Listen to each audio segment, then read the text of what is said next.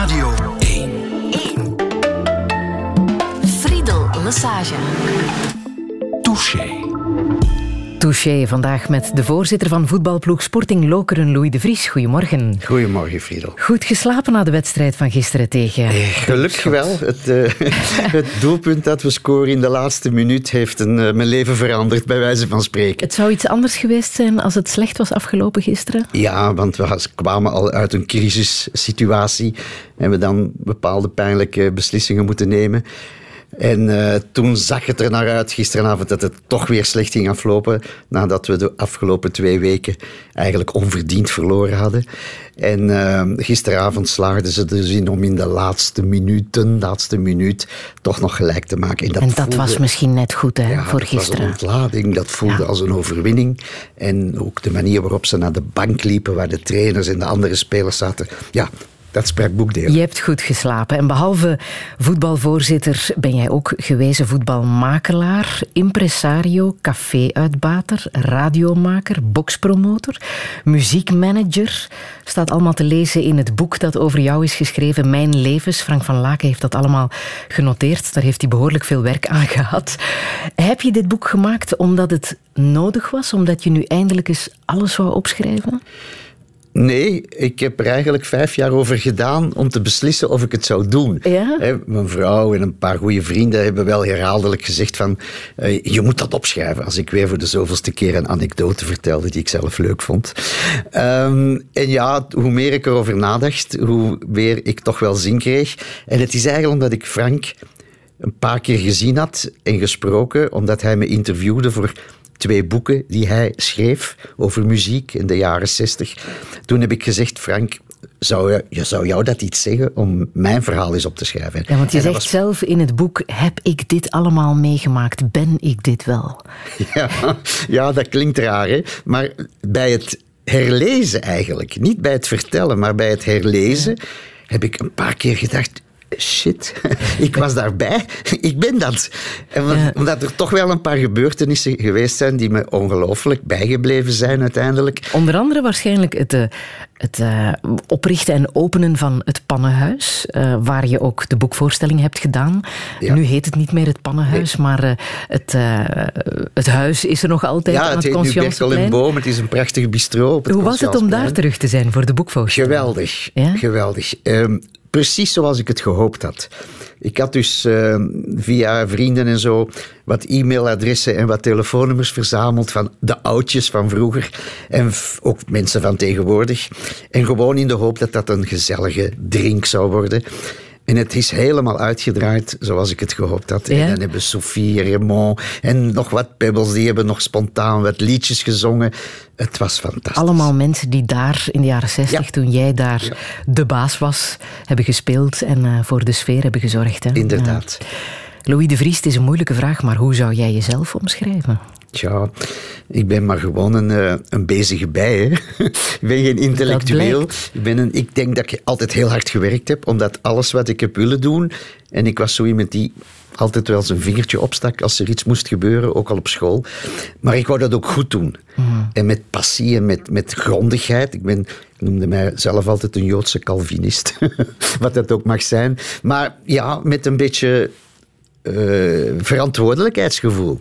En als je iets doet, moet je het goed doen, vind ik. Ja. Een Nederlandse Antwerpenaar ben je, hè? Hoe oud was je toen je naar Antwerpen bent verhuisd? Ik was bijna zes. Ik was vijf jaar toen we uit Amsterdam verhuisd zijn.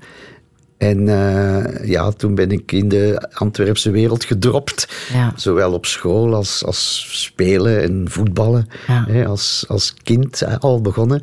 Dus uh, het Hollandse ging er snel af. Om, ja. Ook al ook al weliswaar, mijn ouders die hebben nooit een woord Vlaams gesproken. Dat waren echt Hollanders. En ik moest dan als, als kind ook uh, voor mijn moeder wel eens vertalen voor de werkvrouw. Want die gebruikte woorden die ze nog nooit gehoord had. Heel gek eigenlijk. Ja. En ik ben dus een platte Antwerpenaar. En een trouwe bezoeker van de Vogeltjesmarkt? Ja, ja, er zijn van die facetten aan Antwerpen die ik geweldig waardeer en lief heb. Maar die vogeltjesmarkt, dat is meer omdat ik een... Ik hou van lekker eten. En, uh, en ik ga dus op zaterdag, niet op de zondagse Hollandse toeristenmarkt. Maar op zaterdag die, die Noord-Afrikaanse kramen en die Mhm. Aziatische kraampjes en kaas en ja, lekkernijen, dat vind ik zo heerlijk. Maar daar koop je nooit, nooit varkensvlees. Nee. Nee, dat is, maar dus niet uit religieuze overwegingen. Dat is gewoon, ja, ik ben zo opgegroeid, traditie, dat, dat werd niet gegeten.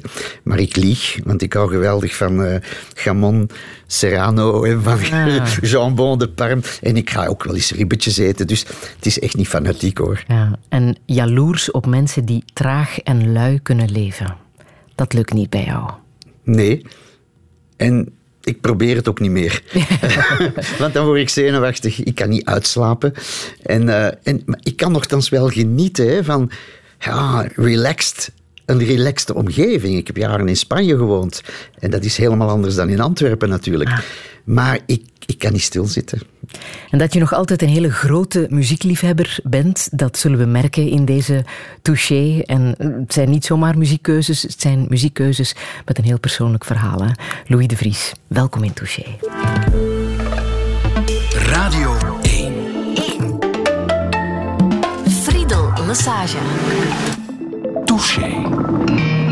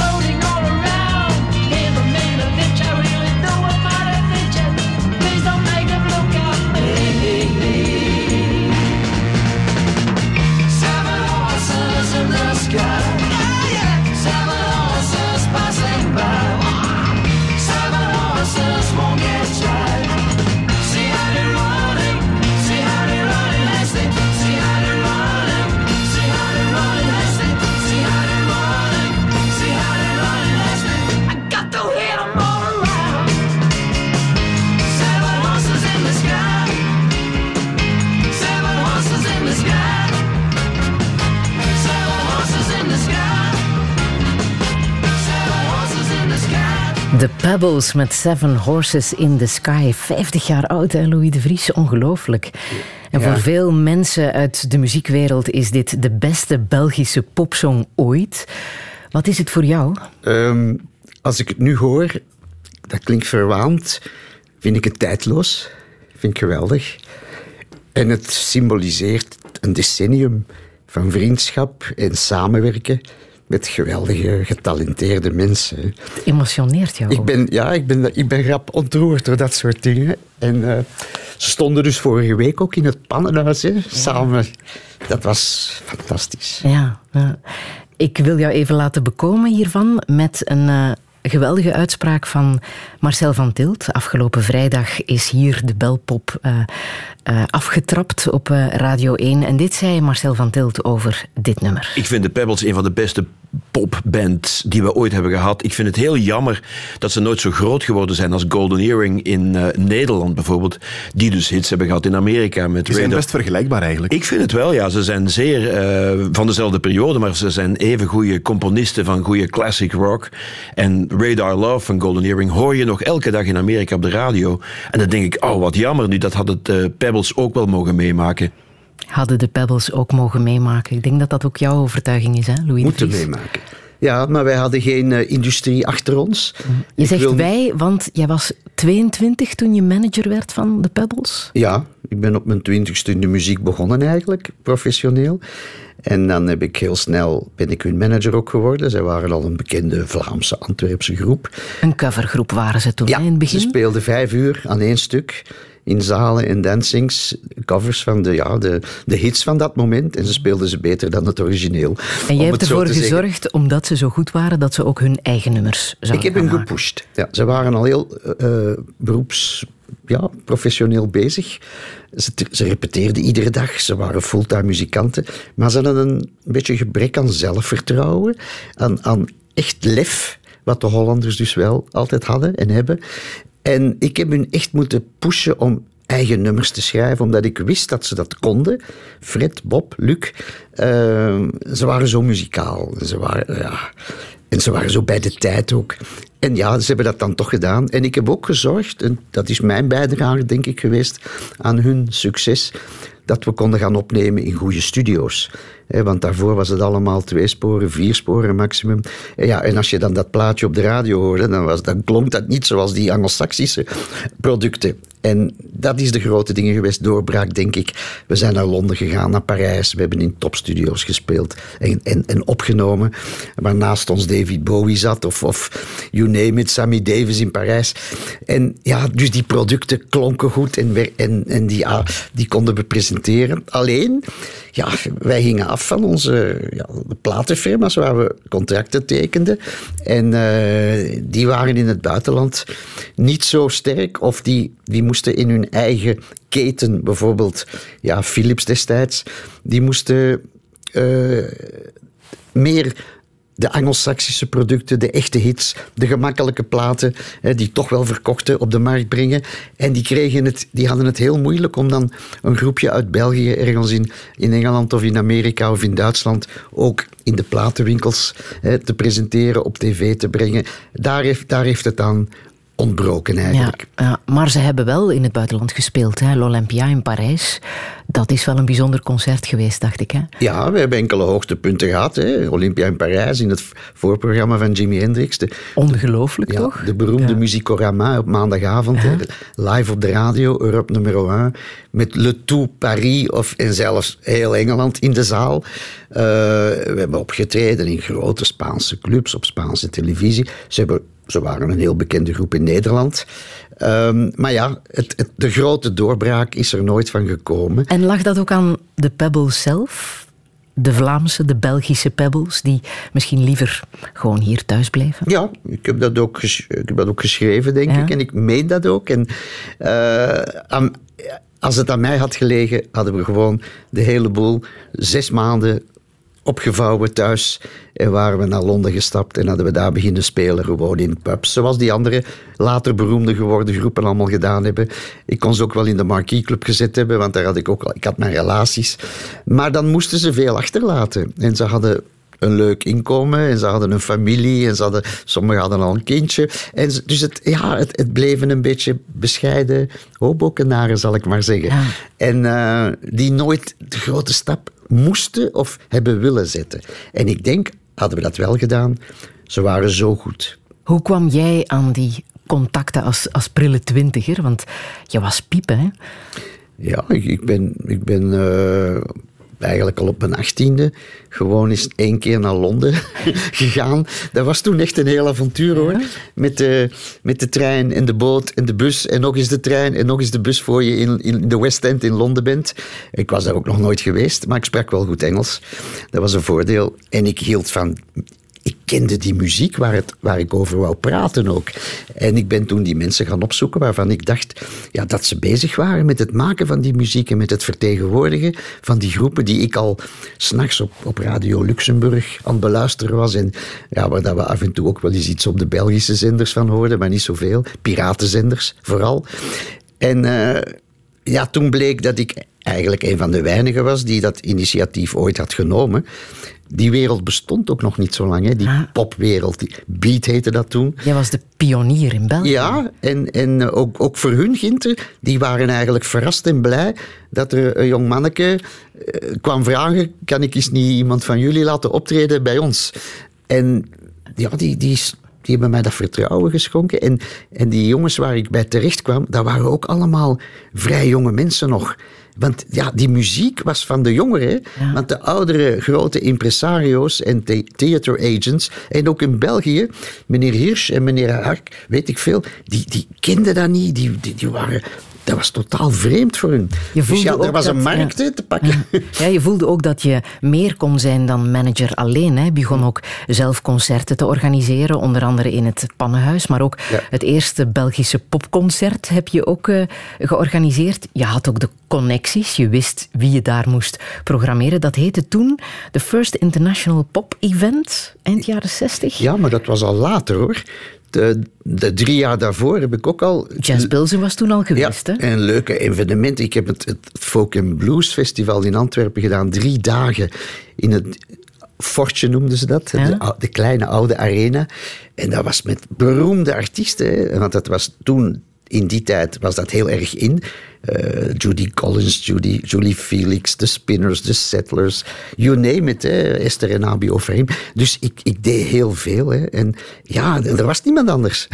Je was ook heel trots op um, de Schotse band Middle of the Road, die je letterlijk van straat hebt uh, geplukt en, en groot hebt gemaakt. Hè? Ja en nee. Groot gemaakt. Ik, had geen, ik heb geen verdiensten aan de platen die ze gemaakt hebben. Dat is het verschil met mijn andere groepen. En daarom liggen die anderen me toch wat nauwer aan het hart. Maar ik was hun manager en ik heb een belangrijke rol gespeeld in het lanceren van die plaat. Want ze hadden dus een nummer opgenomen in Rome, Chirpy Chirpy Chip Chip, want daar waren ze gestrand. En daar zaten ze dus echt, ja, daar vielen de, muizen dood in de kast. Um, en ik hoorde dat nummer, dat nog niet in België was uitgekomen. Uh, bij RCA, hun platenfirma. Daar zat een man die een zeer dierbare vriend altijd is geweest, Nest Moeiersons, en die liet mij dat horen. Ik ging iedere week naar al die platenfirma's om te horen wat er gespeeld werd en wat er zou uitkomen. En die vroeg toen aan mij, wat denk je daarvan? Ik zeg, ja, dat is een hit. uh, tijdsbeeld ook, hè. En uh, ja, zegt die, die zitten ergens in Italië en die weten niet wat doen. En toen ben ik naar Rome gegaan en heb ik die mensen daar gezien. Heb ik ze meteen hier naartoe gehaald, want wij konden ervoor zorgen dat ze wel wat konden verdienen, wat optredens hadden. Die macht hadden we toen met ons theaterbureau, terwijl ze daar dus gewoon maar zaten.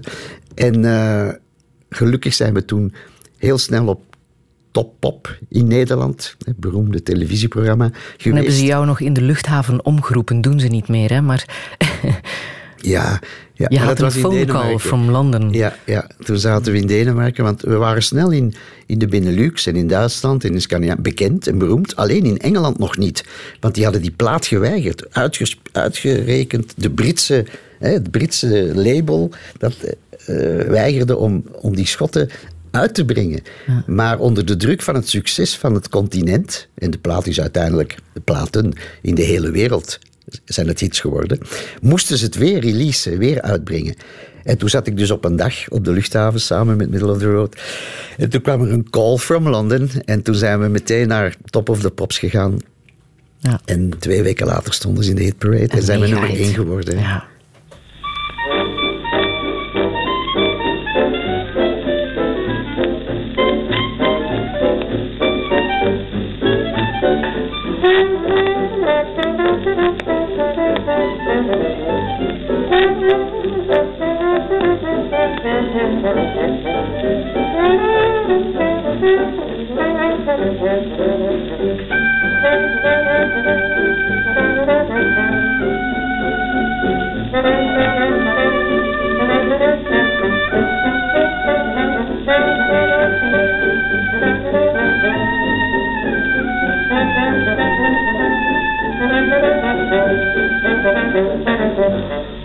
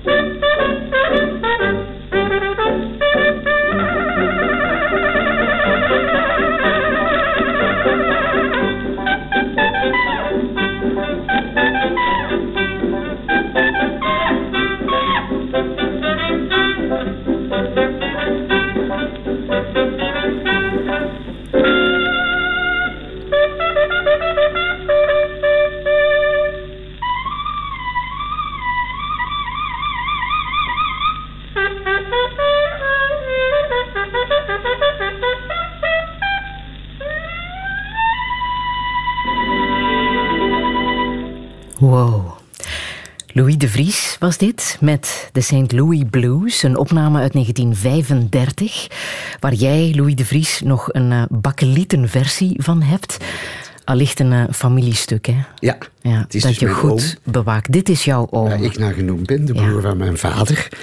En eh, ja, ik ben ongelooflijk trots dat jullie dit spelen. Misschien wel de eerste keer op de radio in België, ik weet het niet. Maar eh, ja, dit is zo fenomenaal. Niet alleen virtuoos en qua muzikaliteit. Hij was dus een van de allergrootste trompetisten ter wereld hè, in zijn tijd. Is met een auto-ongeluk heel jong, op 31-jarige leeftijd dus verongelukt. En dit is een opname uit 1935. En je kunt dus op YouTube ook hem zien spelen in een wit smoking. Ja. Hij was een fenomeen. Mensen kunnen hem misschien ook kennen, want hij speelde ook mee met The Ramblers, het eh, radioorkest in eh, Nederland, waar jouw vader ook in meespeelde, Jack de Vries. Ze waren alle twee medestichters van de Ramblers in 1926. Ja. Maar toen jouw nonkel eh, verongelukte, dat moet een eh, enorme klap zijn geweest voor, voor jouw vader. Twee muzikanten die ineens eh, Ja. Ja. niet meer konden samenspelen. Ja, nee, nee, hij was daar ook kapot van, dat weet ik. En hij heeft ook heel zijn leven altijd gepraat. Hij was niet nostalgisch, maar met bewondering eh, over zijn broer. En ja, het onrecht dat er gebeurd was. Want hij verongelukte dus in Nederland in een auto met het letterlijk het contract voor een optreden in Amerika of voor een serie optreden in zijn zak.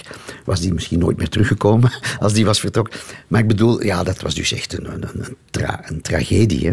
Mhm. En dat jij zijn naam mocht dragen, was allicht een, eh, een soort troost voor hem. Ja, eh, eh, ja, die naam Louis die moest, die moest voortleven. Hè. Ja. En eh, ik moest ook als kind trompet spelen. Ik moest nooit iets, maar dat wel. Eh, proberen. En, maar ik was niet zo begaafd als de rest van de familie. Als mijn eh, vader en ooms en, en, en, Ja. tante en grootvader, die ik allemaal niet gekend heb. Maar eh, ik was wel heel muzikaal. Maar trompet spelen zijn me op dat moment niet veel. Ik voelde mij een drummer. Maar ik ben nooit een ja, beroepsmuzikant geworden. Wat je zegt, hè, jouw familie heb je nooit gekend, want tussen de dood van jouw oom, Louis de Vries, en jouw geboorte in 1946 lag de Tweede Wereldoorlog. Een oorlog die uh, behoorlijk uh, heeft ingehakt op uh, jouw familie. Jouw vader is uh, zowat heel zijn familie verloren, ook zijn, zijn vrouw, twee kinderen. Um, maar jij, hij, Jack de Vries, heeft de oorlog overleefd. Hè? Ja, hij heeft de oorlog overleefd, als enige van zijn familie dus. Um, maar hij heeft dus concentratiekampen meegemaakt en overleefd. Uh, hij heeft in Auschwitz gezeten, hij heeft daar muziek moeten spelen in het kamporkest. Hij heeft in de mijnen gewerkt, heeft in Buchenwald gezeten en heeft de oorlog uiteindelijk, de dodenmars die de Duitsers, die de nazi's, de, SS-bewakers, met hun nog levende, tussen aanhalingstekens, gevangene slachtoffers hebben gemaakt, heeft hij ook overleefd. Um, dus hij moet een geweldige, moet niet alleen sterk geweest zijn, maar een geweldige levens, levenswil en een geweldige ja, kracht, mentaliteit gehad hebben. Hè. Hij, wou, hij wou zich niet laten kapot maken. Maar dat is gemakkelijk gezegd natuurlijk. Hij heeft waarschijnlijk ook veel geluk gehad op bepaalde momenten. Dankzij de muziek? Ja, in de, eerste fase heeft hij de oorlog overleefd door de muziek. Op het moment dat hij op transport werd gezet vanuit Westerbork, het kamp in Nederland, te vergelijken met Berendonk in België, wisten de Duitsers al in het concentratiekamp wie er in die, die wisten wie er in die treinen zaten. Dat was allemaal genoteerd. Hè, Duitse Grundlichkeit. En dat ging rond. En blijkbaar hebben een paar mensen die hem kenden gezegd, er is een hele beroemde sousafonist, want dat speelde hij dus, sousafoon en bas. En, en hij was bekend van de Ramblers. En hij was bekend. En, uh, en hij had ook in Duitsland heel veel opgetreden in de jaren dertig, toen het nog kon, in de beroemdste orkesten. En uh, toen zeiden ze, ja, de wereldberoemde. En die hebben ze eruit gepikt. Want er was dus, wat ik zei, een soort van kamporkestje. Waar de mensen dan een paar maanden in mochten spelen voor ze zelf weer uh, gedood werden, vergast werden. En die moesten spelen niet alleen als de mensen naar de gaskamers werden afgevoerd, omdat er nog een beetje vrolijkheid moest zijn, om geen paniek uit te dragen. Maar die moesten ook s'avonds spelen voor de Duitsers die zich wilden amuseren. Hè. En dat heeft zijn leven gered op dat moment. En ja, daarna zijn er andere dingen gebeurd. Maar hij zei ook altijd tegen mij later: Je moet trompet spelen. Dat kan je leven redden. en je hoeft, want ik wou drummer zijn. Ja, maar drummer, dan moet je te veel inpakken. En een bas, dat kun je niet dragen. Maar een trompet kun je altijd onder je arm meenemen. Hele rare, hele rare gedachtenkronkel van iemand die zeer nuchter was. Hè, en die over die tijden eigenlijk amper sprak. Hè. Ja. Hm. Want hij is uh, na de oorlog in Brussel terechtgekomen. Geen familie meer. -hmm. Wat is er toen precies met hem gebeurd? Hoe is hij opgevangen hier? Ja, ik weet alleen dat hij door een, een familie in Brussel, familie van Praag, uh, waarvan mijn moeder hè, uh, een aangetrouwde familie was, die hebben hem in Brussel opgevangen. Hoe hij daar terecht is gekomen, weet je, waarschijnlijk van de trein uit, uit Duitsland rechtstreeks.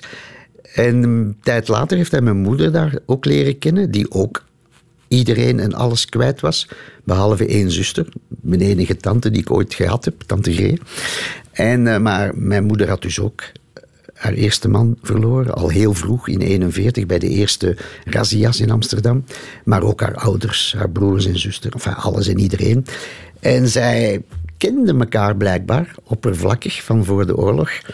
Ja, en ze zijn toen getrouwd. En ik, ik was het mirakel van na de oorlog. Ja, dat moet echt een bijzonder huwelijk geweest zijn. Hoe heb jij dat ervaren als Ja, maar kind? bij ons thuis, dat was een gewoon gezin hoor. Ja? Dat was warm, dat was gastvrij. Daar viel iedereen altijd binnen. Bij Stella stond de koffie altijd klaar, zeiden ze. Stella was dus mijn moeder. Um, mijn vader en mijn moeder leefden heel normaal, modern die waren ook ja, van, van huis uit geassimileerde mensen. Um, die, die waren van alles op de hoogte, die interesseerden zich in alles. Um, dus ja, ik heb nooit een trauma gehad hoor, als dusdanig. Ja. Of, of, of bepaalde invloeden. Integendeel, zij probeerden met iedereen goed te zijn en, en uh, ja, gewoon hun, hun rol in het dagelijkse leven te spelen. En was de Joodse afkomst voelbaar? In jouw heel- jeugdjaren? Heel betrekkelijk.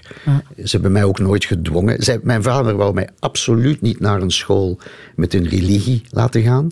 Of dat nu Joods was of katholiek of wat dan ook. Daar had hij een bloedhekel, had een bloedhekel aan geloof, aan godsdienst. En dat heeft hij op mij wel overgebracht. Ik, ik ben ook niet religieus. Helemaal niet. En ehm, er werd ook weinig gesproken hè, over wat ze meegemaakt. Dat werd allemaal verdrongen. Mensen moeten verschrikkelijke trauma's gehad hebben, maar er werd niet over gepraat. En, ze, en als, hij, als bijvoorbeeld mijn vader überhaupt al eens iets vertelde, dan was het iets leuks, zogenaamd. Dan was het een grap. Dan was het iets wat ze meegemaakt hadden. Maar nee, over de tragiek werd niet gesproken. Ja. Zou het kunnen dat hij levensvreugde heeft gevonden in, in het voetbal? Want hij was een enorme voetbalfanaat. Hè? Absoluut. Als muzikant had hij al een eigen voetbalorkest. Hè. Zij, Ja? zij speelde tot zes uur s morgens, vertelde hij wel eens, in die dancings. Toen waren er nog geen sluitingsuren.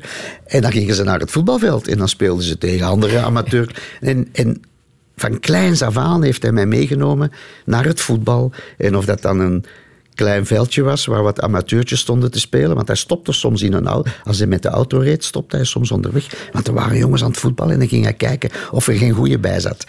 Maar hij nam mij dus ook mee naar topwedstrijden en naar toernooien. Van mijn vijf, zes jaar af heb ik alle namen inge, ja, ingestampt gekregen van goede voetballers en wedstrijden. Ja, dat was een passie die bij mij uiteraard, al ieder jongetje voetbalt, bij mij snel eh, overwaaide. En ik heb dat geërfd. Ah. En dat heeft heel mijn leven beheerst eigenlijk. Had jij een goede voetballer kunnen worden, denk je? Ik was een leuke voetballer. Ik heb tot mijn, bijna tot mijn achttiende bij Antwerpen gespeeld. Altijd in de beste jeugdploegen. Wij zijn ook kampioen geworden, regelmatig. Maar eh, net voor mijn achttiende kreeg ik een ongeluk met het voetballen. Heb ik mijn enkel gebroken, enkelbanden gescheurd. In die tijd, meer dan 55 jaar geleden en langer, was dat ernstig. Nu zou het allemaal sneller genezen waarschijnlijk. Dat is ook mismeesterd. Dus het is er nooit van gekomen, die carrière. Maar ik zeg niet dat ik een, eh, ja, een beroepsvoetballer of een topper zou geworden zijn. Ik was een leuke voetballer en ik heb me geweldig geamuseerd ook altijd. En ik voelde het spelletje wel aan. Ja, maar was het op dat moment, want je was 18, hè, je stond klaar om aan je leven te beginnen, eh, moeilijk om, om dat mee te maken? Om Ja. te merken dat je geen professionele voetballer zou worden? Ja, het was sowieso moeilijk en heel ingrijpend, want ik was van het Atheneum afgestudeerd en ik zou naar de universiteit gaan. Maar ik lag in het ziekenhuis. en toen ben ik weer geopereerd de tweede keer na een paar maanden. Want het was niet goed gebeurd de eerste keer. Dus die tijd die vloog voorbij. En van de universiteit is het nooit gekomen. Want ik ben toen, ja, toen, toen ik weer een beetje mobiel was, ben ik begonnen met het organiseren van avondjes hè, met orkestjes en zo. Heel, ja, heel eh, bescheiden. En dat ging zo snel dat door het ongeluk heb ik, ben ik tot mijn groot geluk in die, in die muziekwereld Ja. terechtgekomen. En ben je ook deze man tegengekomen?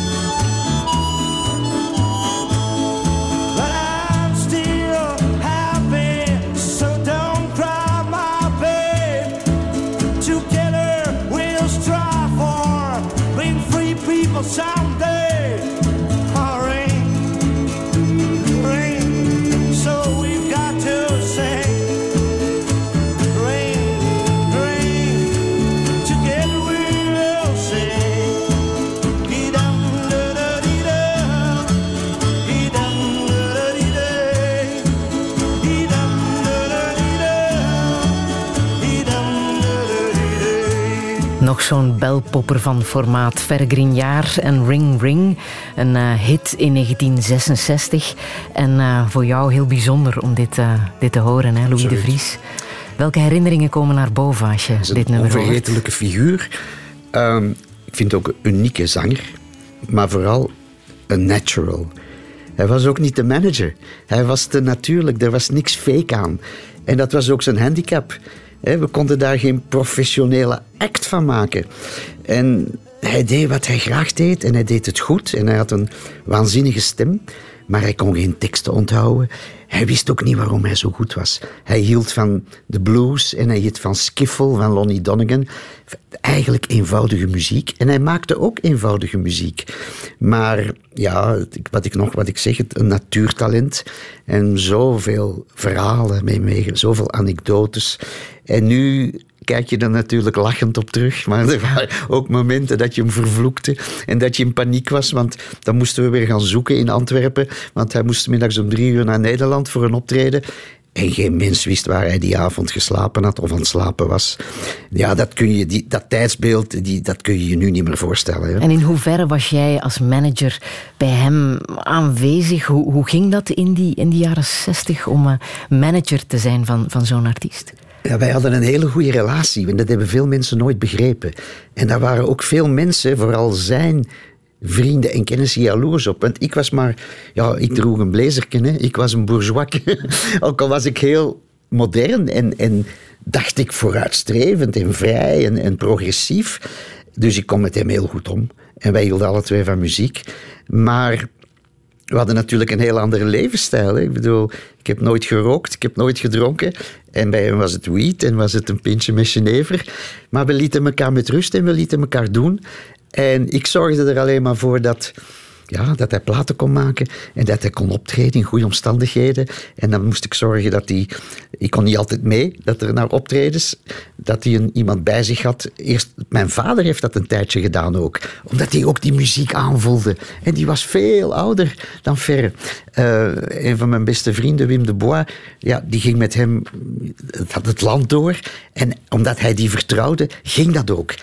Om iets te gaan eten, iets te gaan drinken. Zorgen dat alles goed, eh, goed verliep. Maar ja, eh, wat we daar straks van de Pebbles gezegd hebben, geldt voor hem ook. Hè. Hij heeft zijn carrière gemist. Want hij kon eigenlijk in het buitenland ook niet aarden. We, we hebben unieke shows gedaan. Hij heeft opgetreden in de Olympia in Parijs met Antoine. Hij heeft opgetreden in de Star Club in Hamburg. Dat waren toen echt wel de, ja, de toptempels hè, en de grootste muziekplaatsen van, van Europa. Hij heeft met Jimi Hendrix samengespeeld. Ehm, en hij stond over als een mannetje, maar op zijn manier. Hè. Het, het, was, het was allemaal niet zo professioneel. Hij wou ook niet met. Ik, wou, ik heb zo lang geprobeerd om hem met professionele muzikanten te omringen. Gewoon achter hem, zodat hij voluit kon spelen en zingen. Dat wou hij niet. Hij moest zijn vrienden hebben, hè. De, gasten die, de gasten die hij goed kon verdragen. Hè. En zo kon zijn je dingen, gitaar, meema- zijn, dingen gitaar, ja, zijn gitaar moest hij ook hebben. Hè? Daar heb je toch één keer speciaal moeten voor zorgen. Dat je zijn gitaar moest Ah, eh, ja. brengen Ja. bij een optreden in het buitenland. Ja, nou, dat ging niet om de gitaar, heb ik achteraf begrepen.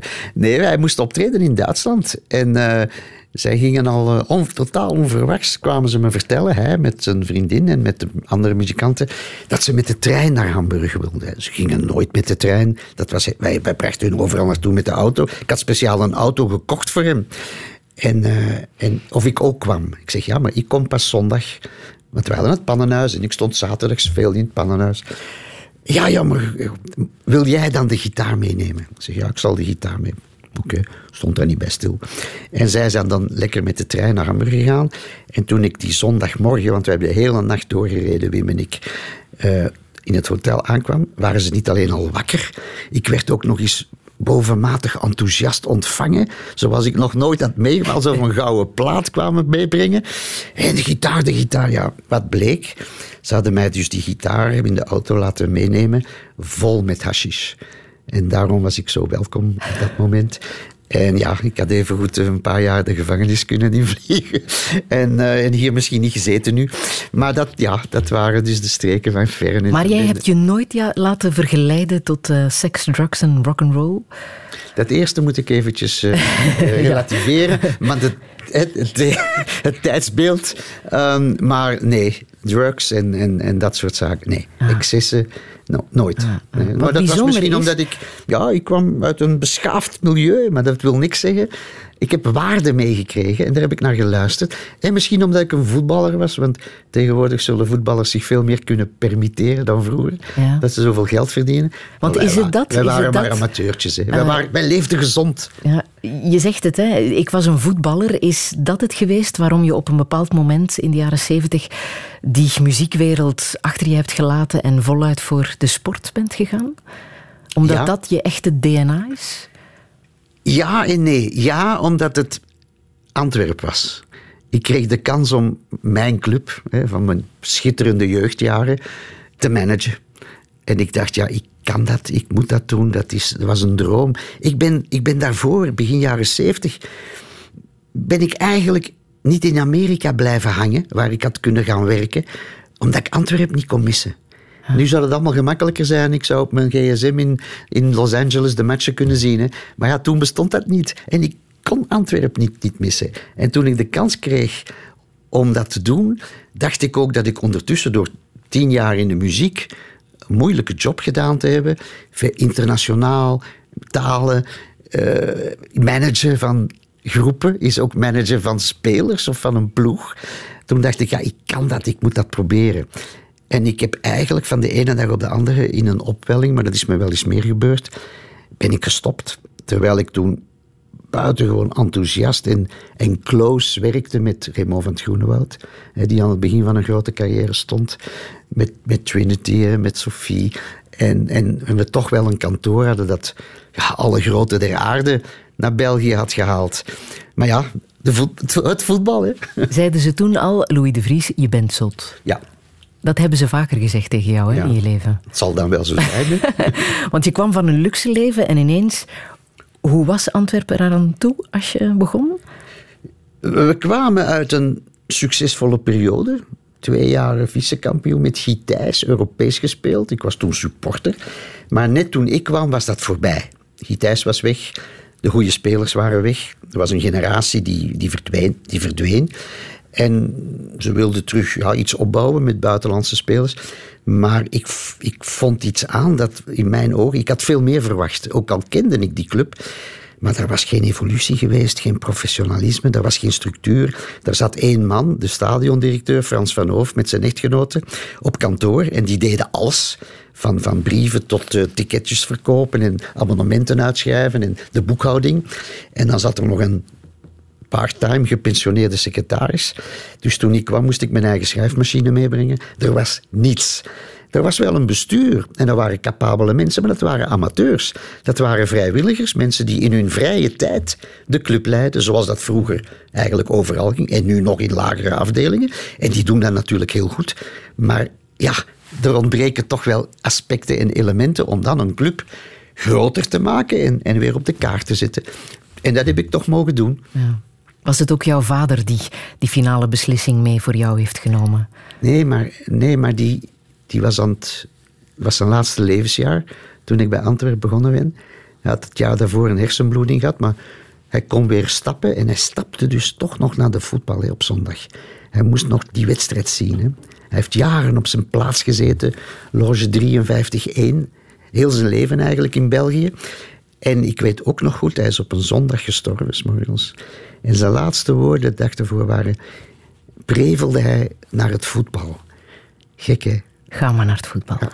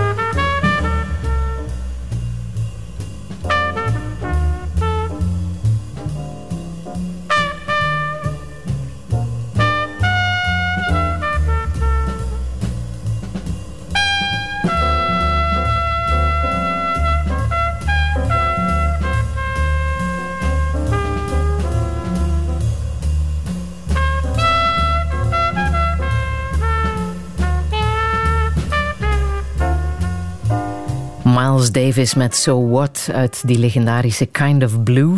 De beste jazzplaat van de vorige eeuw wordt die genoemd. Louis de Vries, onwaarschijnlijk, maar jij hebt dit live gezien? Een paar keer zelfs. Ik heb Ja? hem een paar keer zien optreden. Eh, voor mij ja, de allergrootste eh, jazztrompetist uit de geschiedenis. En symbolisch ook dat ik die plaat wil spelen. Er zijn natuurlijk veel andere nummers die ik ook wel enorm apprecieer. Ik heb hem onder andere twee keer gezien in Antwerpen, of all places, in de Koningin Elisabethzaal. In de eerste keer was het zo indrukwekkend goed. Zo fenomenaal. De echte Miles. Dat ik toen ik buiten kwam en die trappen afging, dat ik dacht, waar nu naartoe? Waar kun je toch niet maar gewoon op straat lopen of naar huis gaan? Dat was van een andere wereld. Zo indrukwekkend. En dan de tweede keer vond ik het zo verschrikkelijk slecht, zo Ja? afschuwelijk. Toen zat hij in een periode, ja, een beetje, beetje fusion met jonge muzikanten. En het was een dag niet. En hij stond met zijn rug naar het podium de hele avond, een beetje in de coulissen. Dat kon je dus ook met dat soort mensen hebben. Dat, dat geniale, maar ook dat, ja, dat wispelturige. Maar dat maakt het ook zo boeiend. Ja, Ga je nog vaak naar concerten? Als ik kan, zoveel als ik kan, ja. Als ze zich goede dingen aanbieden. Ik maak er ook een gewoonte van om, als ik in België ben, of was de laatste jaren, om een paar dagen Jazz Middelheim te doen. Omdat dat is toch de, dicht bij mijn bedshow. En daar komen ook vaak hele grote. Maar ook vaak mensen die ik helemaal niet... eh, die tegenvallen. En dan loop ik ook buiten. Als enige in de zaal. Ik, ik, kan, daar niet, ik kan daar niet tegen als ze met ons spelen een beetje. Of dat ze hun zin maar doen. Dat heb je vaak met jazzmuzikanten. Maar eh, ja, ik, ik heb een hele pleiade aan mensen die ik bewonder. Te veel om op te noemen. En die ik gezien heb ook, gelukkig. Hoe kom, jij, hoe kom jij tot rust? Eh, thuis. Thuis was tot voor kort 22 jaar lang Marbella. Eh, op, op ons terras met een sigaartje en een goed boek. Ja? En eh, het zonnetje. Ja. Wat Ja, lees je of graag? wandelen in, langs het strand, dat soort dingen. En wat lees je graag? Ik heb heel mijn leven vooral Engels, Engelstalig gelezen. Van, van jongs af aan. En eh, fictie. En ik ben opgegroeid als bewuste lezer, zal ik maar zeggen, van 15, 16 jaar met ja, de, de spionageromans. Dat was ook in die tijd de Koude Oorlog en zo, actueel. Eh, Len Dayton, eh, John le Carré vind ik een, een, een genie. Die moest voor mij de Nobelprijs gekregen hebben in plaats van al die nare mensen die ze soms uitkiezen. Ehm, William Boyd, eh, ja, Frederick Forsyth. Ik ben, ben, ben eigenlijk daarmee begonnen met Graham Greene. En ik heb altijd Engels gelezen eigenlijk, buiten een paar Nederlands. Ja, en ik ben nog steeds een fanatieke lezer. Alleen de laatste zes maanden is het er niet van. Ik heb een paar boeken gekocht, maar ik heb ze nog niet kunnen aanraken. En wat zegt dat over jou, dat jij graag spannende boeken leest? Ja, dus ten eerste ontspannend, maar ik vind het ook intelligente boeken. En het gaat over de mensen. Het gaat over principes, over verraad vaak. eh, over goed en slecht. Dat, dat, ja, dat boeide mij altijd. Hoe mensen door omstandigheden anders gaan doen. Ik heb nog muziek uit eh, jouw favoriete film, de Duitse Oscarfilm Das Leben der Anderen. eh, over een toneelschrijver die door de Stasi wordt afgeluisterd. Ook heel spannend, ook over goed en kwaad. Hè? Vooral over een goed mens in een kwade structuur die toch voor het juiste kiest. En eh, ik, ik, zeg, ik zeg ook altijd, eh, Duitsers kunnen heel goede films maken. En niemand kan een Duitser nadoen zoals een Duitser. Die, al die Amerikaanse films waar dan, dan Duitsers in komen. Ik vond dit zo levensecht. Ik vond dit zo ja, eh, innovatief ook als film. Terwijl ik natuurlijk hou van Tarantino en van Clint Eastwood en The Godfather en dat soort zaken. Maar ja, ik, ik wou dit er toch wel uitpikken. Ja.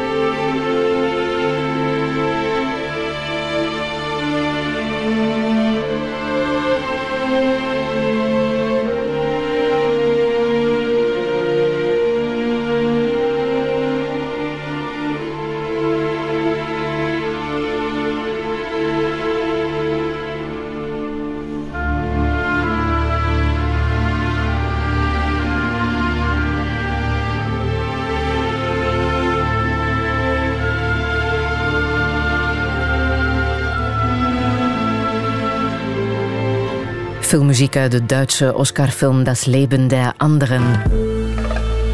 Radio 1. Friedel Lassage. Touché. Touché vandaag met Louis de Vries. Hij liet zo net zijn levensverhaal neerschrijven. En dat was nodig, want zoveel levens zijn maar weinig mensen gegeven. Zijn naam, Louis, erfde hij van zijn oom, de beste jazzmuzikant van Nederland, die veel te jong het leven liet in een auto-ongeluk. Een paar jaar later was het de muziek die zijn vader redde van de gaskamers. Zijn familie, eerste vrouw en twee kleine kinderen hadden geen geluk. Was het door zijn ouders, die na de Tweede Wereldoorlog letterlijk een nieuw leven begonnen, dat ook Louis meer dan één leven heeft geleid?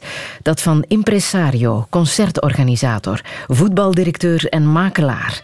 En waar hij een paar maanden geleden de energie vandaan haalde om aan zijn zoveelste leven te beginnen, dat van voorzitter van voetbalclub Sporting Lokeren. Wat staat er hem nog te wachten? Dit is Touché met Louis de Vries. Een goede middag. C'est drôle, ce que t'es drôle à regarder. T'es là, t'attends, tu fais la tête. Et moi j'ai envie de rigoler.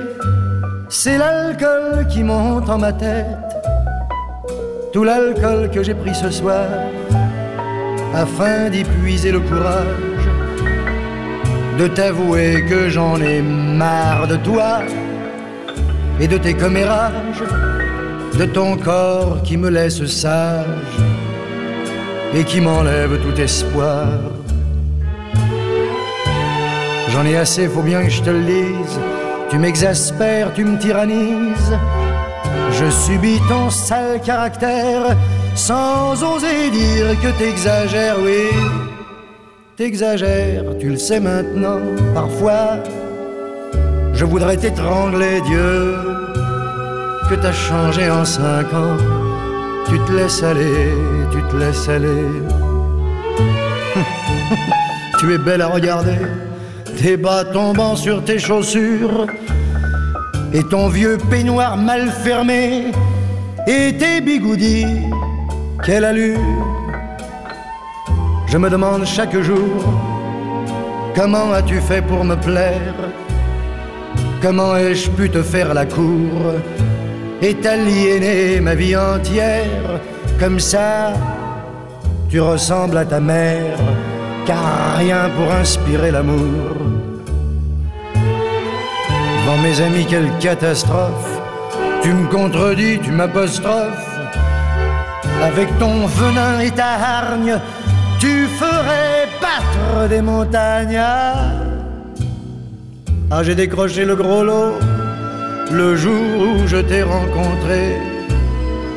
Si tu te taisais, ce serait trop beau, non? Tu te laisses aller, tu te laisses aller. Tu es une brute et un tyran. Tu n'as pas de cœur et pas d'âme. Pourtant, pourtant, je pense bien souvent que, que malgré tout, tu es ma femme. Si tu voulais faire un effort, tout pourrait reprendre sa place pour maigrir, fais un peu de sport. Arrange-toi devant ta glace. Accroche un sourire à ta face, maquille ton cœur et ton corps. Au lieu de penser que je te déteste, de me fuir comme la peste, essaie de te montrer gentille. Redeviens la petite fille qui m'a donné tant de bonheur. Et parfois, comme par le passé, j'aimerais que tout contre mon cœur, tu te laisses aller, tu te laisses aller. Prachtig nummer is dit, hè? Charles Aznavour en Tu te laisses aller, zachtjes meegezongen in de studio door Louis de Vries. Louis, wat betekent dit nummer en deze man voor jou? Vooral dit nummer. Ehm, ja, een van zijn mooiste. Over het leven eigenlijk. Over relaties. Over haat-liefde.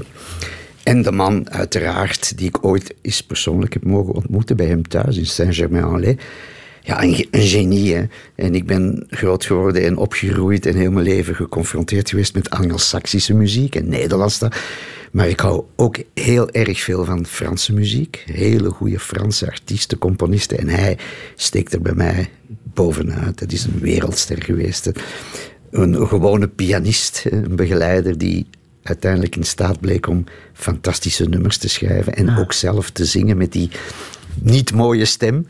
Maar zo, zo ja, doorleefd en zo, zo knap. Ja, zo hij was ook een van de vele grote Franse artiesten die eh, onder contract lag bij eh, Eddie Barclay, die jij ook persoonlijk hebt gekend. Hè? Een Ja. bijzonder man. Een hele bijzondere man en misschien wel een van de allerbijzonderste die ik in mijn leven ben tegengekomen. Ja? En niet zozeer omwille van zijn levensstijl, want iedereen weet of wist in die tijd, ja, Eddie Barclay, dat is Saint-Tropez en dat is Olé Olé en dat is de vriend van Brigitte Bardot en consorten. Maar hij was een muzikant. En hij had een platenfirma opgericht omdat hij van muziek hield en zelf een goede muzikant was. En hij ontdekte mensen en hij stak er geld in. Asnavour, Brel, noem maar op. Ehm, ja, daar deed hij ook alles voor. Daar is hij ook door failliet gegaan. En die hebben hem later weer op de been geholpen door, door platen uit te brengen voor hem. Ehm, want hij, ja, hij deed alles voor zijn artiesten. En ik had het geluk dat ik op hele jonge leeftijd door hem eigenlijk in de, in de vriendenkring werd opgenomen. Bij hem thuis mocht slapen als ik uit Antwerpen naar Parijs ging. Ehm, ja, hij heeft mij zoveel verteld over muziek. En dat, wij, wij zaten op dezelfde golflengte. Hij was een jazzliefhebber. En, eh, maar ja, door hem heb ik echt heel veel mensen leren kennen ook. En Ik voel, Louis de Vries, als ik naar jou luister, ontzettend veel liefde als je over muziek praat. Ik vraag mij af, in welke wereld heb jij je het beste gevoeld? In de muziekwereld of in de voetbalwereld? Ik weet het zelf niet. Het zijn twee passies. En de ene heeft niet de bovenhand op de andere. Ik weet alleen met muziek ehm, heb ik wat meer, toch wel wat meer affiniteit. Omdat je enerzijds zelf bepaalde zaken beter mee kunt sturen, in de hand houden, eh, helpen, doen, werken. Eh, en in voetbal ben je, zeker in mijn functie en in mijn posities die ik bekleed heb, toch wel afhankelijk van de coaches en de trainers en, de, en, de, en de, alle mensen eromheen en de spelers. ehm, wat die presteren uiteindelijk. Dus daar ben je toch maar, laten we zeggen, een radertje in het geheel. Wat Nu, de sportwereld lijkt mij ook veel harder. harder, eh, onwezenlijker. Zeker tegenwoordig, als we naar de voetballerij kijken, meer dan andere sporten, hoe jonge jongetjes al op jonge leeftijd meer geld verdienen dan hun ouders als ze 16, 17 jaar zijn. Dit, dat is zo onwezenlijk, dat is zo onlogisch. Maar ja, het is wat het is. Het is, een, het is puur kapitalisme, voetbal, profvoetbal. En het blijft een fantastische sport, anders was het mondiaal niet zo populair. Hè? De sport nummer één. Het is ook zo mooi om te doen en om naar te kijken. Maar er zijn uitwassen die helemaal niet leuk zijn, waardoor ik ook een paar keer ben afgehaakt. En ik ben niet heiliger dan de paus en ik ben ook geen purist wat dat betreft, of een moralist, helemaal niet. Maar ik zie wat ik zie en wat ik niet leuk vind. En in de, in de muziek heb je nog een belangrijk facet. Er zijn mensen die zijn zo getalenteerd, die zijn zo begaafd. En juist omdat ze op een bepaald moment niet op het goede moment misschien komen, of dat hun manier van zingen of spelen niet in is, worden zij niet bekend en beroemd, kunnen ze er ook niet hun leven van maken. Er moeten zoveel talenten rondlopen die niet ontdekt zijn of die niet de kans gekregen hebben. En dat bestaat in de voetballerij niet. Hè? Als je goed bent en je bent 12 jaar of 14 jaar, je komt wel op je plek. Eh, Daar waar je hoort te spelen. En dat heb je vaak met, met artiesten, met muzikanten niet. Niet alleen in de muziek. Hè. Er zijn zoveel mensen miskend. Ik wil even met jou naar het nieuws kijken. Afgelopen vrijdag raakte bekend dat de vier supporters van eh, Club Brugge niet vervolgd worden voor antisemitische gezangen na de wedstrijd tegen Anderlecht vorig seizoen. Het parket heeft de zaak geseponeerd en die gezangen die klonken afgelopen zomer eh, zo.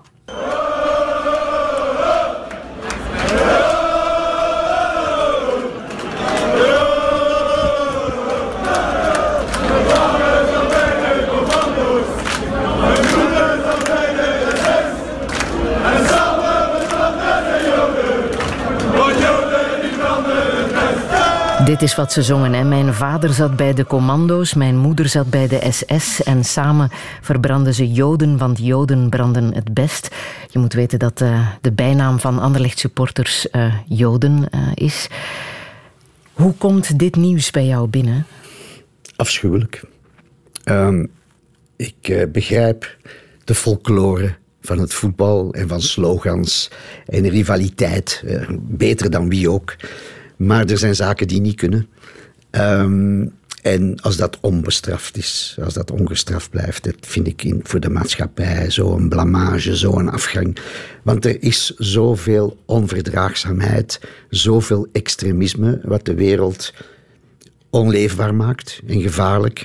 En ja, als dit soort uitwassen zomaar kan, ja, wat, dan kun je. De, wat is, what's, what's the next step? Wat is de volgende stap? En dat gaat nu over Joden, het kan ook over iets anders gaan, over andere mensen. Ik vind het allemaal. Raakt het jou extra hard omdat jouw familie. eh, Dat mag ik niet zeggen. Eh, ik, ik, ik melodramatiseer dat niet. En ik dramatiseer het niet. Het leven is zoals het is. Ik heb ook nooit eh, last gehad van antisemitisme. De, ik hoorde wel af en toe iemand zeggen, zeg de Joden. Of, dan, zei ik, dan zei ik altijd, bedoel je mij misschien? En dan schrokken ze. Ja. Hè, want, want van mij wisten veel mensen dat niet. De meeste mensen dat niet. Ik ben ook niet praktiserend. Ik ben ook niet gelovig.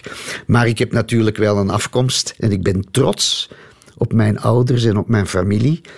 Met reden. En dat laat ik niet eh, beschimpen. Eh, maar daar blijft het bij. Eh, het is meer de onverdraagzaamheid. Het is de haat die, die ik verschrikkelijk vind. racisme in de sport wordt te weinig bestraft. Hoe zit het met corruptie in het voetbal? Wordt dat eh, Dat voldoende wordt even, bestraft? even weinig bestraft. Hè. En het is alle twee heel erg. En ik zit nu weer volop in het voetbal. Maar ehm, ja, als het aan mij lag, dan de zaken die onlangs gebeurd zijn, properande, dan zouden al die mensen die daar rechtstreeks of onrechtstreeks bij betrokken zijn, zouden moeten geschorst worden en geschrapt uit, de, uit het voetbalmilieu. En eh, ik zeg dat en dat klinkt misschien ook weer eh, een beetje arrogant of, of moraliserend, of hoe je het ook wil noemen, maar dit kan niet. Je, je kunt niet goed praten of vergoeilijken wat zo totaal tegen de, geest van, tegen de geest van de sport ingaat, tegen de fair play. Wat zeg je tegen kinderen als dit allemaal kan? Sporting Lokeren speelt nu in eerste klasse B. Hè? Doet dat pijn? Ja, dat wist ik op voorhand. Er was een kleine hoop toen ik de club overnam dat ze misschien toch nog in 1A zouden blijven.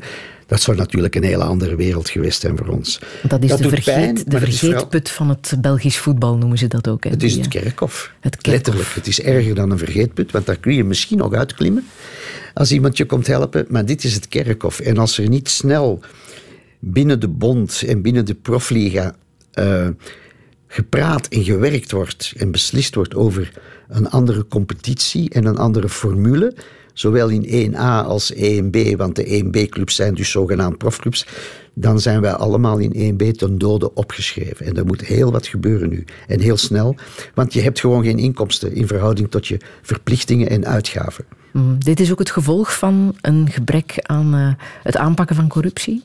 Voor een stuk, natuurlijk. Ja, daardoor zit Lokeren in 1B ook. Afgezien van het, de mindere prestaties die ze geleverd hebben het afgelopen jaar.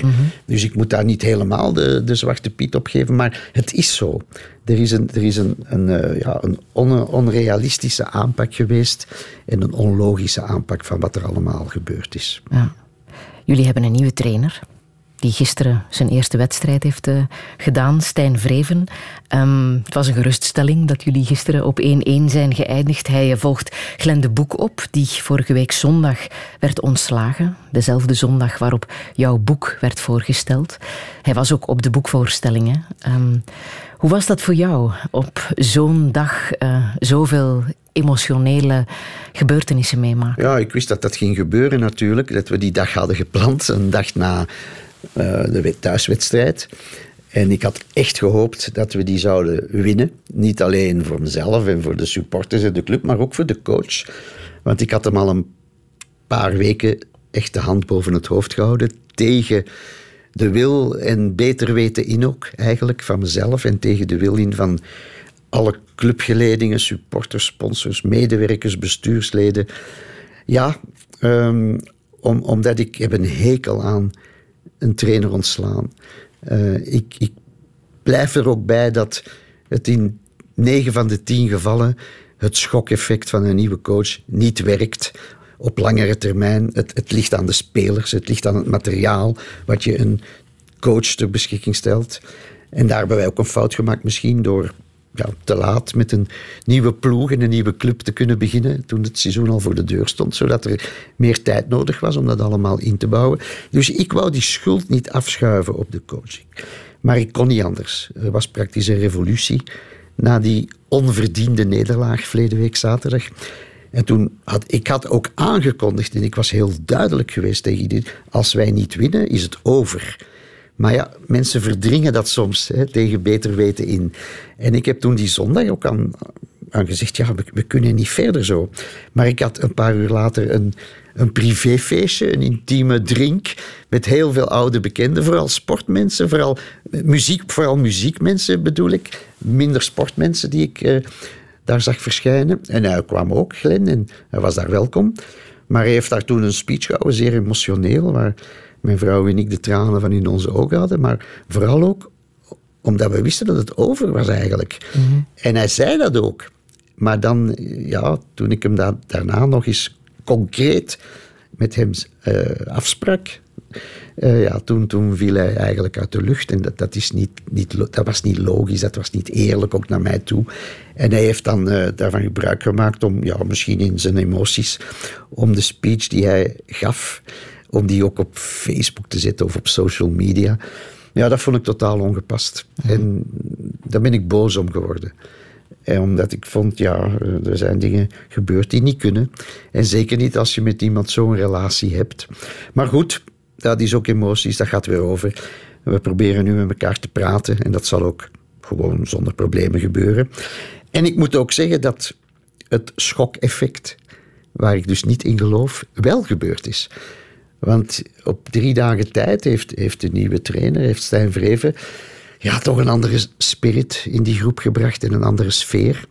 En eh, hun kwaliteit, eh, zich, die, die jongens weer in, in zichzelf laten geloven. En dat is gisteravond gebleken. We gingen bijna weer verliezen. Maar door de, de grinta, zo'n clichéwoord tegenwoordig, zo'n modewoord, maar door de grinta, door de inzet en door het geloof in de boodschap van de coach haalden we nog een punt uit de brand. En dat is voor ons op dit moment een wereld van verschil. Je hebt nog geen spijt dat je in Sporting Loker bent gestapt. Oh, een half niet. jaar geleden. Helemaal niet. Maar het is wel heel zwaar. Ah. En het is heel veel werk.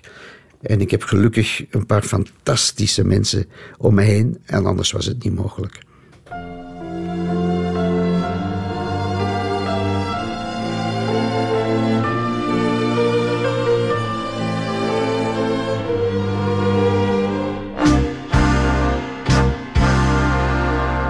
Gelukkig zijn. Gelukkig zijn. Daarvoor wil ik alles geven. Weg wat te veel is. Geen stress aan lijf. Gelukkig zijn. Gelukkig zijn.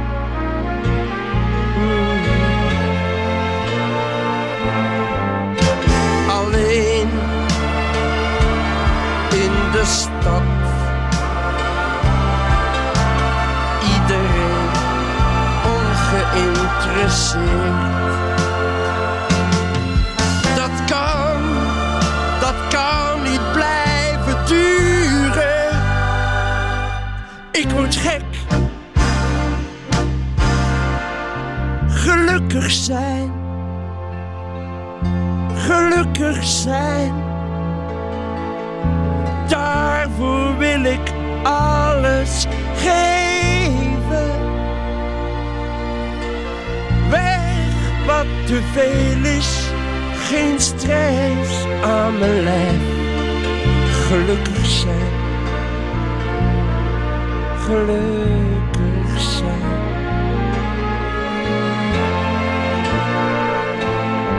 zonder werk, zonder gehoor. Het leven heeft geen enkele zin.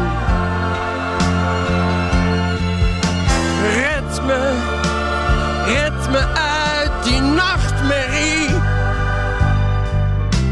Geef me al je warmte, geef me al je warmte.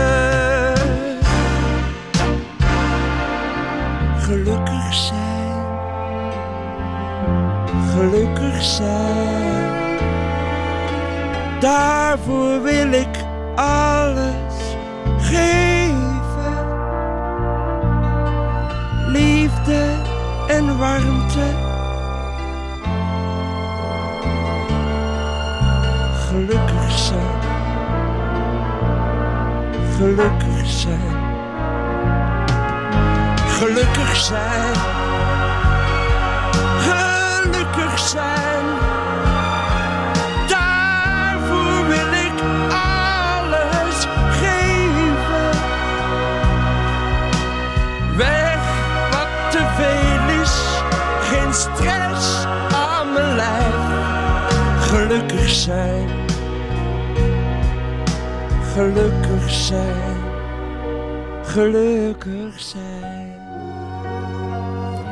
Raymond van het Groene Woud met Gelukkig zijn. Ik ben er zeker van dat hij hoog zal eindigen in eh, de belpop. Ehm, Louis de Vries, het is natuurlijk ook een nummer en een man die jou heel na aan het hart liggen. Hè? Ja. Op welke is- manier? Ja, ik ben voor mij heel close met hem. Eh, we kennen elkaar al heel lang. Ik vind het een waanzinnig getalenteerde artiest, muzikant. Maar ook als mens, heel speciaal. En ja, Welke band hebben jullie? Ja, ik denk een hele fijne band. We zien elkaar niet iedere dag, maar wel regelmatig. En hij komt ook af en toe naar Spanje om een paar dagen gitaar te spelen en dan nummertjes te werken. Dus dat betekent wel ja, dat, dat we een, een affiniteit hebben. We laten hem natuurlijk rustig zijn gang gaan. Maar ja, we, we hebben een band. We houden alle twee van muziek, van voetbal. Eh, maar meer dan dat, ik, ik, ja, ik, ik hou ook van de mens, Raymond. En eh, En gelukkig zijn, hoe doe jij dat? ja, door mijn, eh, mijn dagelijks bestaan met mijn vrouw en mijn kinderen. Ja. Hè, en een paar goede vrienden. Meer heb je toch niet nodig. Ik ben geen materialist. Ik, Nee? hou, ik hou van mensen. En als mensen van mij houden, ja, dan is het leven mooi. En als we dan nog eens kunnen lachen, een keer per dag, dan is het helemaal mooi. En, Want je hebt en- altijd in werelden gezeten waar zeer veel geld eh, omging. Hè? Zowel de muziekwereld als de voetbalwereld. Heeft geld jou ooit gelukkig gemaakt? Nee, geld maakt het leven gemakkelijker. Maar geld is bij mij nooit een hoofddoel geweest. Nooit een objectief. Als ik iets organiseerde, was het niet om geld te verdienen. Dan was het om die zaal vol te krijgen. een lege zaal, dat kon niet bij mij. Of als ik een, een, iemand zag met talent, dan wou ik die helpen om carrière te maken. En uiteraard kon ik daar dan iets aan verdienen. Maar dat was niet het motief. En misschien wel- tot scha en schande, want ik heb vaak moeilijkheden gehad ook. Moeilijke periodes in mijn leven gehad. Waarschijnlijk omdat ik niet te veel of niet genoeg aan geld heb gedacht. Mhm. Ze hebben jou wel een geldverspiller genoemd. Hè? Zeker in de tijd van, eh, van Beerschot.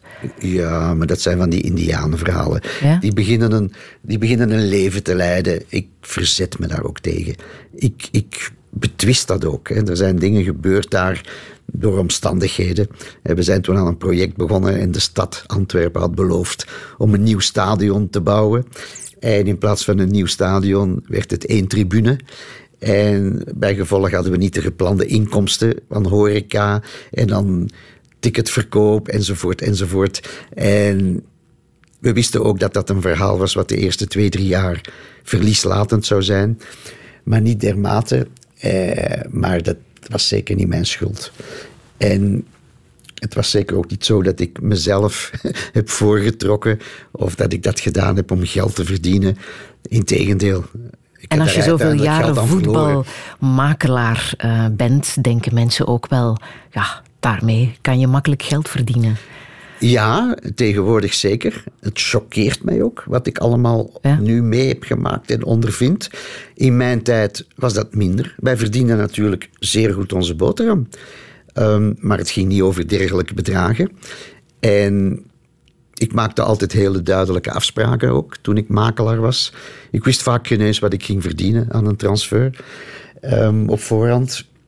Nogmaals, natuurlijk probeer je geld te verdienen. En moet je geld verdienen, anders kun je geen kantoor in leven houden. Kun je mensen ook niet laten werken. Maar het was niet daarom te doen. Het was Ja, om het je hield voetbal? van die wereld. Ja? Hmm. van, die, van die sport. Ja. Was je trouwens goed met geld? Was jij een goede boekhouder? Ik kan dat wel. Ja? Maar ik heb er geen tijd voor, dus ik probeer het aan andere mensen over te laten. Want als ik het zelf moet doen, dan, eh, ja, dan laat ik het wel eens verwaarlozen. Dat geef ik toe. Wat dacht je toen er een fax binnenrolde dat je 14 miljoen euro moest terugbetalen aan de Nederlandse staat? Ja, toen, eh, toen heb ik een echte schok gekregen. Ik was me totaal niet bewust van wat er gespeeld had en wat er aan de hand was. Eh, bleek dus dat ik bedrogen ben. Dat mijn vertrouwen misbruikt was. Mijn naam, mijn handtekening. Eh, En dat gedurende 20 jaar lang? Nee, nee, nee, nee, nee veel korter. Nee, nee, de periode dat ik bij Germinal Beerschot werkte, is dat begonnen. Een paar jaar. Ja. Ja, en ik ben me daar... Ik was daar niet van op de hoogte, van wat er allemaal gebeurde. Maar toch En ineens ontzettend ik- veel geld dat je moest... Ja, en daar is heel veel geld in omgegaan. In een bedrijfje wat ik had opgericht en waar ik me niet mee bezig hield. Niet meer. Maar waarvan ik dus nog eigenaar bleek te zijn. En nogmaals, ik heb het ook kunnen bewijzen dat ik nergens van op de hoogte was, dat ik ook nergens aan verdiend heb. Maar wel dat het dus een, ja, een, een hele intieme vertrouweling was die dat gedaan heeft. Iemand die ik duizend procent vertrouwde altijd. En dat is dus na een paar jaar uitgekomen. Eh, Er zijn geen belastingen betaald op enorme bedragen die door transfers en, en reclamecontracten gegenereerd waren. En ik was de verantwoordelijke. En ze konden mij ook niet vinden, want ze wisten niet dat ik in Spanje woonde, zogenaamd.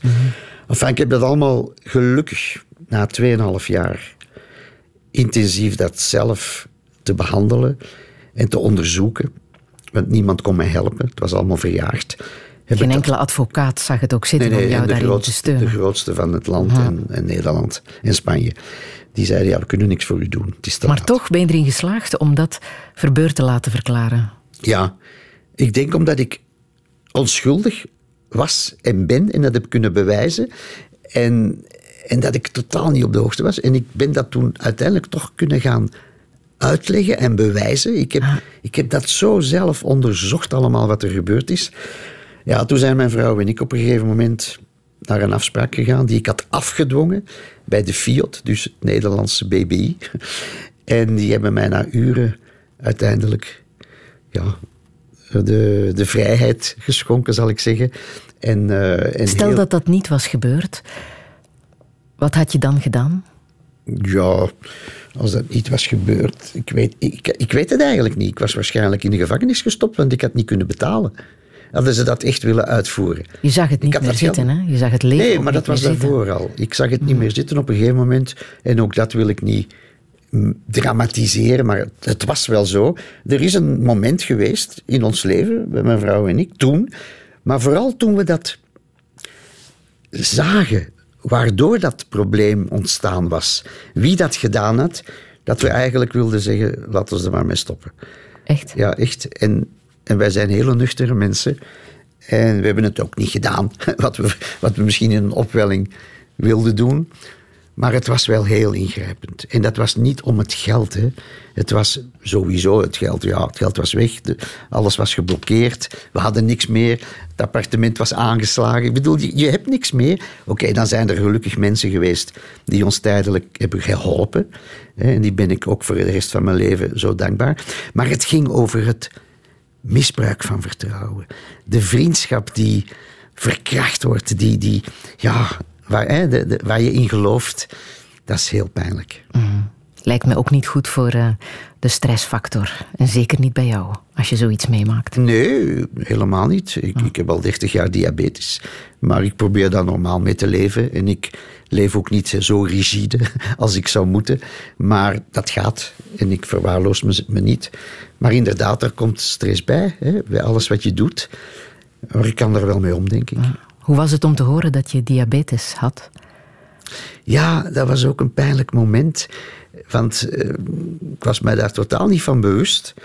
Ik kwam terug van een vakantie met de kinderen. En ik had veertien dagen Coca-Cola gedronken. En dat is, dat zoet, dat suiker. Dus ik was mezelf ook aan het vergiftigen, want ik wist niet wat er aan de hand was. En eh, toen ben ik bij sportarts terechtgekomen. En dokter Malier in Gent. En die zei direct, je hebt, je hebt suikerziekte. Maar dat was voor mij totaal een verrassing. En ik besefte toen ook niet echt hoe ingrijpend dat is in je leven. Maar ik zal nooit de ogen vergeten van die verpleegster ook, die dat, de testresultaten mij kwam zeggen. Die had echt medelijden met mij, zoals ze waarschijnlijk met iedereen die, dat, hè, die daarmee geconfronteerd heeft. heeft. Maar eh, een geluk bij een ongeluk, het heeft mij gedwongen om vrij gedisciplineerd te eten en te drinken en te leven. En ik hou er rekening mee, in de mate van het mogelijke, te weinig. En daardoor denk ik dat ik het ja, toch voorlopig nog kan uitzingen. Kan jij dan op je 73ste dat avontuur van Sporting Lokeren nog wel aangaan? Heb jij dat zelf beslist of heb je dat overlegd met je vrouw? Of dat wel een goed idee Ja, was? ik kan dat, ik kan dat fysisch en, en eh, qua, qua moraal, hoe moet ik dat zeggen? Qua, qua werkkracht en lust kan ik dat aan, maar ik heb dat overlegd. Alleen met mij iets overleggen, ik, ik doe toch wel meestal mijn zin. Ja. Maar in dit geval, als ze gezegd had, je doet het niet, had ik het niet gedaan. Maar ik denk dat zij ook, ze kent me goed en ook aanvoelt hoe ik in elkaar zit. En dat ik waarschijnlijk doodongelukkig eh, zou afsterven als ik niet meer zou gewerkt hebben of dit gedaan zou hebben. Ehm, en nu probeer ik ja, bij volle bewustzijn dagdagelijks iets te doen en te leven. En ze steunt me daar enorm in, anders was dat ook niet mogelijk. Want dit is inderdaad een, een gecompliceerde taak. Maar ik ben nu eenmaal in iets begonnen dat ik ook goed wil afmaken. Dat, zit, dat zit in mij, maar daar heb ik ook steun voor nodig en veel hulp. Want ja, ik ben maar één manneke hè, in heel dat verhaal. Je bent een waanzinnige manager geweest in de muziekwereld. eh, nu ook in eh, het voetbal, of al heel lang in het voetbal. Ben je ook een goede manager van je eigen huwelijk? Nu wel hoor. maar ik heb een, ik heb een eh, eerste huwelijk gehad. eh, met een vrouw waar ik ook verliefd op was. Waar ik twee prachtige kinderen van gekregen heb. En dat heb ik niet goed gedaan. En ja, we waren, waarschijnlijk was ik ook te jong toen. Ondanks het feit dat ik volop in, in de business was, in het dagelijks leven. En, en de hele wereld ook afreisde. En, en veel geleerd heb. Ja, dat is slecht afgelopen ook wel voor een stuk door het, het materialisme in het leven. Ik hechtte te weinig belang aan, aan geld op dat moment. En daardoor waren er ook wat problemen en zo, dat moet ik toegeven. Maar anderzijds, ja, ik heb nu een, daardoor een, een vrouw uit de, uit de 100.000. Ja. Dus ja, eh, ik mag me niks beklagen. Integendeel. Wat is er van de kinderen geworden? Ja, daar ben ik heel trots op. Ehm, die hebben hun eigen leven geleid altijd. Wij hebben ook nooit iets gedwongen, geprobeerd te steunen. En ze hebben alle twee een leven van mij. Mijn dochter is eh lerares wiskunde aan topsportschool in Wilrijk. Maar is al haar hele carrière een eh, formidabele arbiter. Ze was scheidsrechter in het damesvoetbal, maar ze was vooral ook, toen heette dat nog grensrechter, ze was assistent ehm, scheidsrechter in het mannenvoetbal. Ze heeft in eerste klasse als enigste meisje heel veel wedstrijden meegeleid. Ze heeft een fantastische carrière gemaakt in de voetbalwereld. Ze heeft alle landen van de wereld gezien, Olympische Spelen, wereldkampioenschappen wij, over damesvoetbal, nog steeds. Dus eh, ze heeft ook dat maniacale en dat, dat- ja, dat, dat eh, tot, in het, ja, tot in het absurde eigenlijk iets willen kunnen en doen. Heel passioneel, maar heel rationeel. Dus ik ben heel trots op haar wat dat betreft. En het is een fantastische meid. En, eh, en mijn zoon heeft dan niks van het voetbal van mij. Ella wel, die ging in het geheim voetballen vroeger. Maar hij heeft dan weer het muzikale van de familie. Hij is een zeer goede muzikant. Hij had een beroepscarrière kunnen maken als bassist of gitarist. Maar hij heeft gekozen voor zijn studies destijds. En eh, hij zat toen met Tom van Laar, Admiral Freebie, muziek te maken. Maar hij, hij ging voor zijn universitaire studies. Hij is sinoloog geworden. Hij is nu professor aan de professor dokter aan de Universiteit van Kent in Canterbury. Hij is daar, leidt daar de Aziatische afdeling. Heeft jaren in China gewoond, heeft daar gedoseerd. Eh, maar had nooit iets met voetbal. Nu wel, nu is hij supporter van Sporting Lokeren. En komt hij en zijn vrouw speciaal uit Engeland voor de wedstrijden te zien. Die vind ik geweldig, natuurlijk. Eh, maar hij heeft in zijn carrière ja, ook fantastische zaken gerealiseerd. Hij wordt beschouwd als een, als een expert in de wereld op het gebied van Chinese medische wetenschappen uit de 17e eeuw en 18e eeuw. En ja, hij schrijft boeken ja, waar ik niks van begrijp. En waar ik ook van vraag, ja, maar Leslie, wie leest dat dan? Eh, Wie, wie, wie begrijpt dat? Ehm, maar ja, blijkbaar is daar ook een... Ja, Ja. En is het voor jou opmerkelijk dat het jouw dochter is eh, die carrière maakt in het voetbal en niet jouw zoon? Nee, nee, ik vind dat nee, niet zo speciaal. Zij had dat van kleins af aan. Zij had ook kunnen wielrennen, zij had ook kunnen atleet worden. Ze was sportief. En eh, ja, het was een jongen op dat gebied ook. Ja. En Leslie was, eh, had geen balgevoel. En dat zie je van kleins af aan. Hè. Maar hij, ja, hij had dan weer dat andere van de familie. En hij heeft een waanzinnige talenkennis. Want hij spreekt dus Koreaans en Japans en Chinees en Vietnamees. Dus eh, ja, alle twee om trots op te zijn. Hoe was het voor jou toen je dochter eh, aan jou vertelde dat ze verliefd was op een, eh, op een meisje? Ja, ik ben, daar, ik ben daar toen erg van geschrokken. En de hele wereld zei natuurlijk maar... Wie, eh, wist jij dat dan niet? Heb jij dat dan nooit gezien? Misschien heb ik dat niet willen zien. Eh, het was eh, alweer twintig jaar geleden natuurlijk. En andere tijden. Ehm, ik heb dat op het moment zelf... Ja, was dat voor mij een, een, schok. Maar ik heb dat heel, heel snel geaccepteerd, want het is een schat van een kind. En als zij maar gelukkig is. En eh, ze heeft nu een, een formidabele relatie met een ja, prachtige vrouw. Zo, het enige wat bij mij toen leefde was de buitenwereld. Niet, niet, niet wat mensen zouden zeggen, maar hoe zij zich in die, in die wereld kon opstellen. Ze gaf les op school. Ze, ze stond wel op het voetbalveld. En je weet wat supporters allemaal roepen.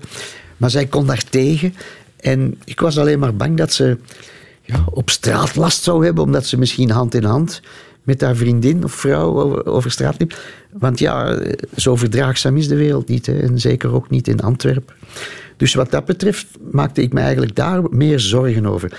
Maar wij hebben haar ja, geaccepteerd, is het woord zelfs niet. Hè. Ze, was, ze is van ons. En ja, wij houden van haar. En wij zijn ook echt, dankzij mijn vrouw, zijn de kinderen altijd heel close gebleven met mij. Ook na mijn eerste echtscheiding. Maar daar heeft, daar heeft zij heel erg voor gezorgd.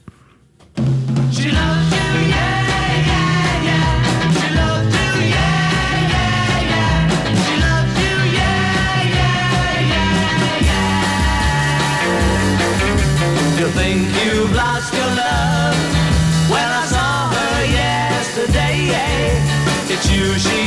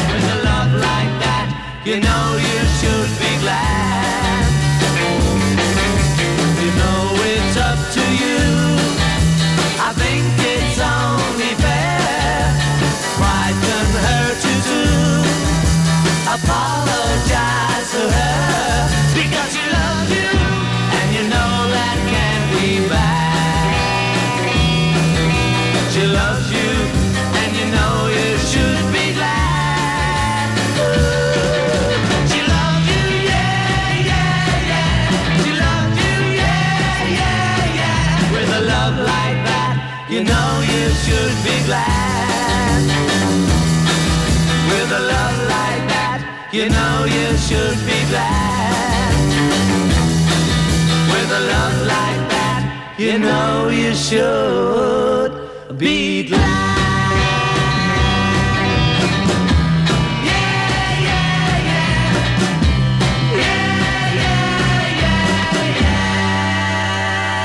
The Beatles en She Loves You. Misschien niet de beste, maar wel de best verkochte single van eh, de jaren 60, Louis de Vries. Het zou mij nu niet verbazen als je zegt, ik heb ze ontmoet. We hebben ze wel eens gezien, maar ik heb nooit met hen mogen werken. Ik ben te laat in de business gestapt. Toen waren ze al zo beroemd en hadden ze Amerika natuurlijk aan hun voeten. En ik, maar ja, een verschrikkelijk belangrijke en in, invloedrijke groep natuurlijk en, en componisten. Ik heb dit nummertje eigenlijk uitgekozen, niet alleen omdat het de meest verkochte single is van de jaren 60, maar het is de titel en de JJ. Het symboliseert echt de nieuwe wereld. Het frisse. En er zijn veel betere nummers eh, waar ik veel meer van hou, maar ik vond dit toch wel symbolisch. En ja, eh, wij, wij luisterden naar iedere Beatle-plaat die uitkwam, tot, in de tot de groeven versleten waren om maar te ontdekken. Want het waren nieuwe klanken, hè? Iedere plaat, ook door de producer, door George Martin. Het was altijd een ontdekking. En dit is heel simpel, maar zo fris. En hoe goed heb je hun manager Brian Epstein gekend? Ik heb hem wel een paar keer ontmoet, maar hij zetelde eigenlijk in Liverpool en niet in Londen. Dus ik zat op zijn kantoor in Londen een aantal keren. Heb ik met hem ook gesproken. En hij beloofde mij altijd de Beatles. If you take Jerry and if you take eh, Herman, dat waren dan de andere groepen. Dat heb ik ook gedaan in de Silky en de Settlers. Dan krijg je ook op een dag de, de Beatles. Maar dat is nooit beter gelukt. weten in. Dat en die is andere, nooit gelukt, ik ben ja. blij dat ik die andere allemaal gedaan heb. Ja. Als jij terugkijkt op je leven, heb jij alles kunnen doen wat je wilde? Ja, ja ik, ik, ik ben heel blij om wat ik allemaal heb mogen meemaken. En het had misschien nog veel groter of beter gekund, maar dat, dat hoeft niet. Emigreren naar Amerika, dat heb je niet gedaan, hè? Nee, maar ik ben in Amerika geweest en ik heb daar... Ja, dat is ook een heel verhaal. Ik ben daar met plaatjes naartoe gegaan die we gemaakt hadden. En ik kwam in L.A. terecht en ik kwam bij Herb Alpert en Jerry Moss, A&M Records. Hè, dat die hadden grote artiesten. En die wilden mij meteen houden en zeggen, kom voor ons werken. Doe A&R. Maar ja, ik, ik, ik had hier iets in Antwerpen. En ik, ik zat bij, bij ja, Sussex Records. En die wilde mij mijn plaatjes hebben. En in ruil gaf die mij zijn radiostation. Clarence Avant. Maar ja, wat had ik daaraan? Dus ik had best daar kunnen blijven. Hè. En dat had ook wel mijn wereld geweest voor een stuk, denk ik.